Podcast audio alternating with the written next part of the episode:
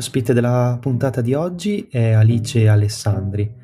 Alice è consulente e formatrice di professione. Col marito Alberto Leo ha fondato lo studio Passo 2, dove si occupa di analisi e progettazione, coordinando l'area formazione e consulenza sui temi della comunicazione efficace e servizio al cliente, tecniche di vendita, lavoro di squadra e leadership etica. Col marito Alberto è coautrice del libro La vendita etica, pubblicato da Franco Angeli nel 2014, e del libro Business in Love, pubblicato nel 2019, sempre da Franco Angeli. Entrambi i volumi sono poi stati pubblicati anche in traduzione inglese negli Stati Uniti. Ciao Alice, grazie per essere presente oggi nella nostra conversazione.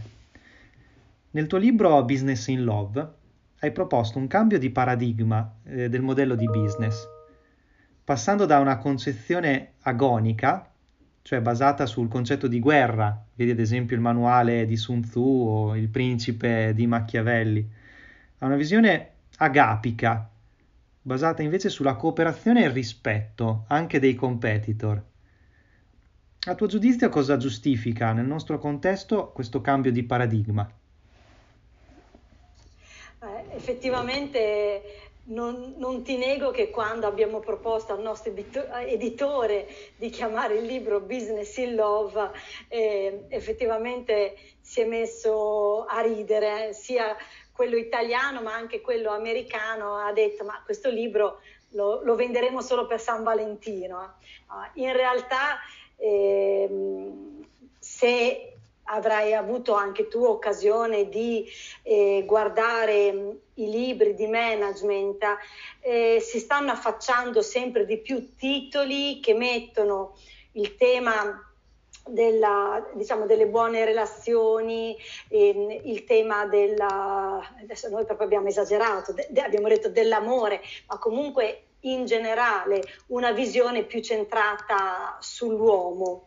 Ehm, a questa conclusione non ci siamo arrivati, eh, dico noi perché il libro eh, l'ho scritto insieme a mio marito Alberto Aleo, eh, che siamo eh, e insieme abbiamo fondato la nostra attività proprio per portare una visione del lavoro che fosse diversa.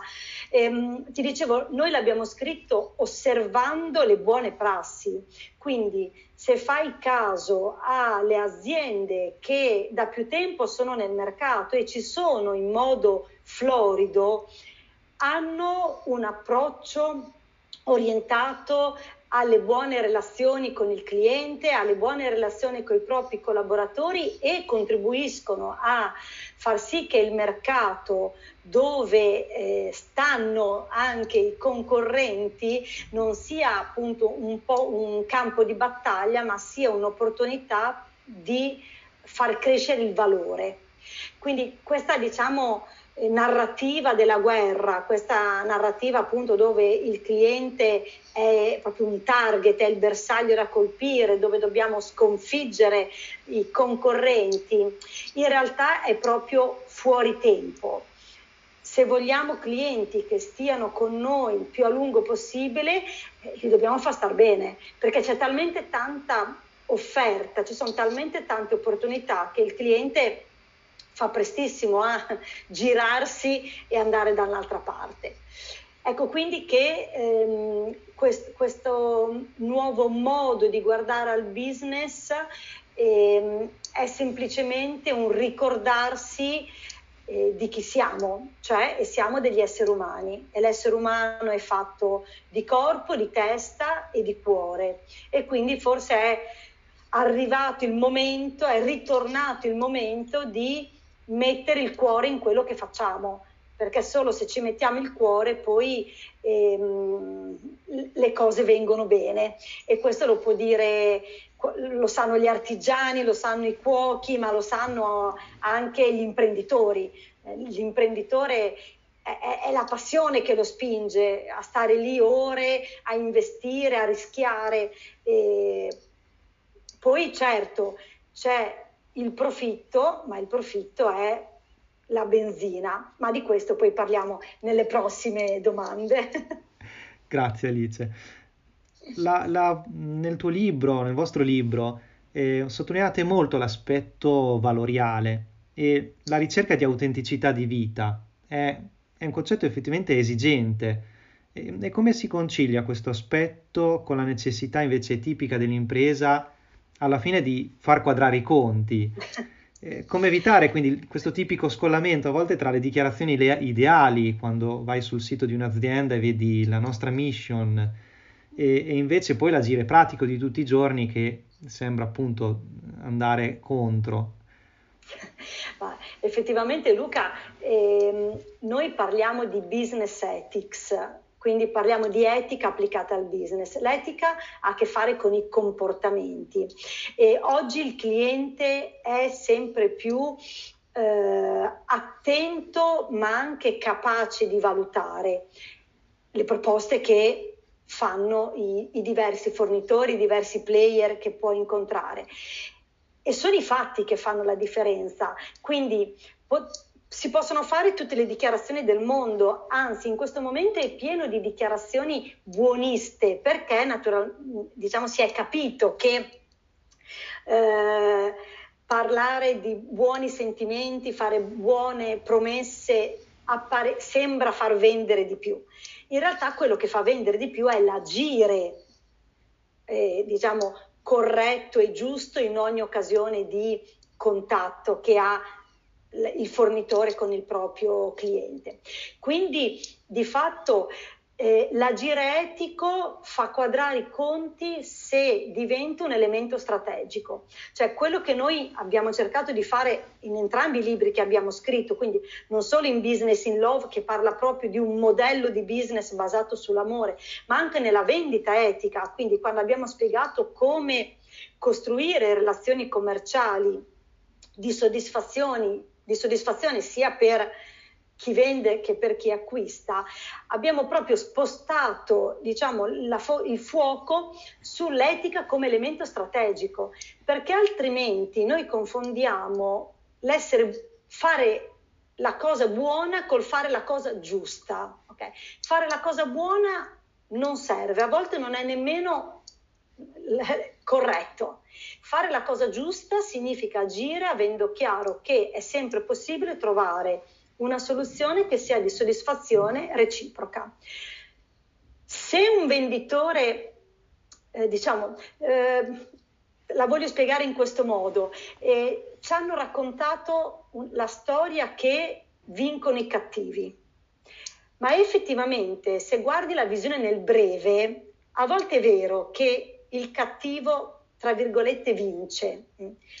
Ma se noi allarghiamo minimamente la visione, non solo dal punto di vista temporale, anche diciamo dal punto di vista spaziale, pensiamo alle interazioni che abbiamo in ogni istante su internet. Quindi io agisco in maniera diciamo scorretta verso il mio cliente, ma corretta verso di me perché magari sono riuscito a vendergli qualcosa che lui non voleva ma sono sicuro che ho fatto la cosa giusta perché probabilmente il mio cliente appena va a casa scrive questa cosa sui social e io mi diciamo vedo volatilizzata la mia reputazione. E così anche nel, nel, riguardo ai collaboratori. L'azienda che racconta eh, di mettere la persona al centro, poi tratta male le persone, ma i collaboratori questa cosa la raccontano, il passaparola diventa diventa poi il motivo per cui certe aziende non riescono poi a trovare persone che vadano a lavorare da loro. Quindi quando agiamo l'etica come elemento strategico, i conti tornano.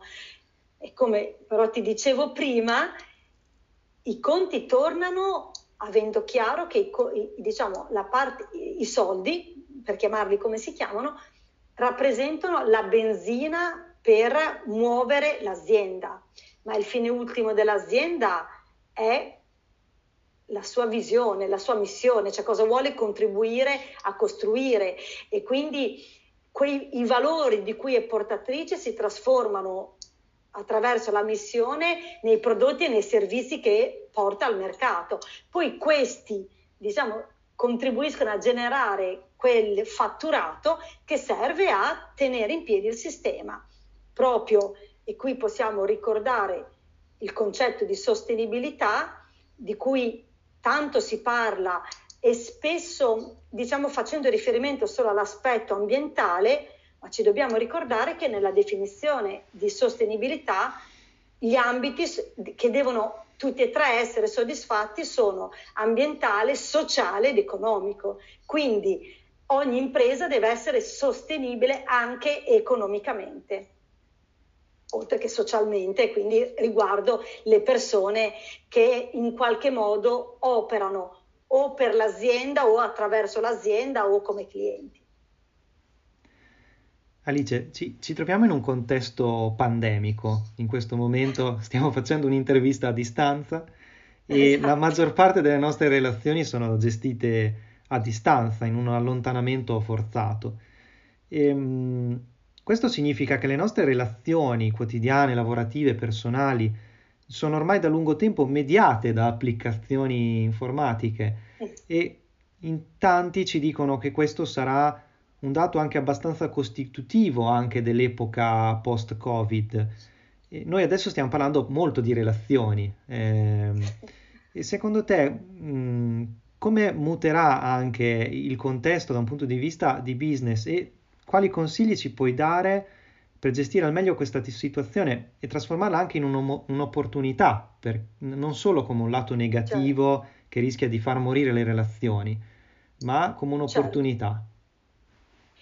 Allora, sicuramente possiamo partire dalla riflessione, Luca, che gli strumenti, eh, e quindi nello specifico ci mettiamo anche gli strumenti che ci consentono di stare in contatto l'uno con l'altro, il telefono, l'email, piuttosto come stiamo facendo adesso, una, io e te siamo in video call, e ci possiamo eh, mandare dei messaggi. Gli strumenti non sono mai in assoluto né buoni né cattivi. Quello che fa la differenza è la consapevolezza e la responsabilità con, la quale, con le quali li utilizziamo. Quindi anche nella nella costruzione e nel mantenimento delle relazioni lavorative dobbiamo usare gli strumenti cercando di tirare fuori il meglio che ci consentono di ottenere. A volte mi capita eh, di sentire mh, persone che sono, ad esempio, oberate dalle email. Quante volte si preferisce scrivere una mail piuttosto che tirare sul telefono per, e, e non sempre però la mail è lo strumento giusto perché sicuramente per pensare che attraverso la sola parola scritta passi, passino tutte le emozioni, eh, l'impegno, eh, diciamo quella parte eh, umana che ti voglio far passare, insomma, o stai scrivendo guerra e pace, e, però, però, ci vogliono 700 pagine, ma sicuramente lo strumento giusto non è l'email. Quindi usiamo l'email quando dobbiamo mag- mandare un messaggio che deve rimanere scritto, che abbiamo bisogno che riepiloghi degli accordi che abbiamo preso, ma tiriamo sul telefono tutte le volte in cui vogliamo far sentire attraverso la nostra voce eh, quello che siamo, quello che vogliamo arricchire il nostro messaggio o addirittura accendiamo la telecamera quando abbiamo bisogno di rafforzare ulterior- ulteriormente questo, questo contatto. Ti, ti, confesso che nell'ultimo anno eh, il lavoro, forse una delle, delle formazioni che ci è stata maggiormente chiesta è proprio quella della, del mantenimento della relazione con il cliente attraverso i nuovi media che hanno anche tantissimi lati positivi, cioè mh, mm, avere la possibilità di fare riunioni online a, a, a, chi come noi era abituato a viaggiare tantissimo, a volte anche veramente solo per fare una riunione di due ore, ci ha regalato tantissimo tempo, ci ha regalato anche la possibilità di essere più efficaci, di andare più velocemente al punto. Poi questo non significa che dobbiamo fare tutto online, ci sono delle volte in cui ancora oggi prendiamo sulla macchina e andiamo, anzi, io non vedo l'ora che si torni a fare aula in presenza perché è chiaro che lo scambio biotico, cioè quello scambio che hai quando si è uno vicino all'altro, cioè è, è potentissimo. Ma non è detto che tutto debba essere fatto così. Alcune docenze su alcuni temi addirittura vengono meglio fatte eh, online, Quindi io mh, invito ad uscire un po' da, appunto, da questo giudizio eh, così perentorio sul giusto o sbagliato. Dipende, dipende qual è l'obiettivo, dipende cosa vogliamo far passare. Eh, si possono diciamo, costruire relazioni e vendere prodotti e servizi anche online, ehm, come a volte è necessario prendere sulla macchina e andare a parlare, a volte anche con i propri colleghi. Eh, questo vale, adesso ho fatto degli esempi riguardo al cliente, ma vale anche con i colleghi. A volte le persone fino a prima della, del lockdown si scrivevano le email per invitarsi a bere il caffè. Dico, ma alzati dalla scrivania e fai prima, che perché magari se il tuo collega lo inviti con un sorriso e ci, be- ci beviamo un caffè e facciamo due chiacchiere, magari è anche più interessante. Insomma. Quindi il concetto è proprio quello di stare sulla relazione, prendere il meglio dallo strumento che hai a disposizione in quel momento e sceglierlo, se possibile, con consapevolezza.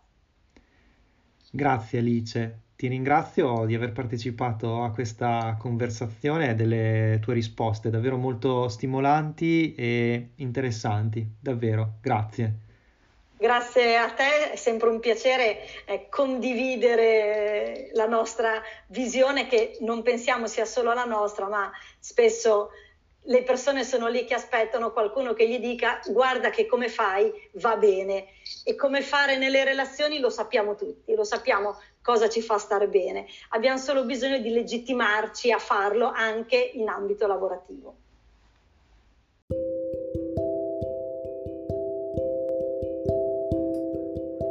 Grazie per aver ascoltato questa puntata di Conversazioni di etica digitale. Ci rivediamo al prossimo podcast.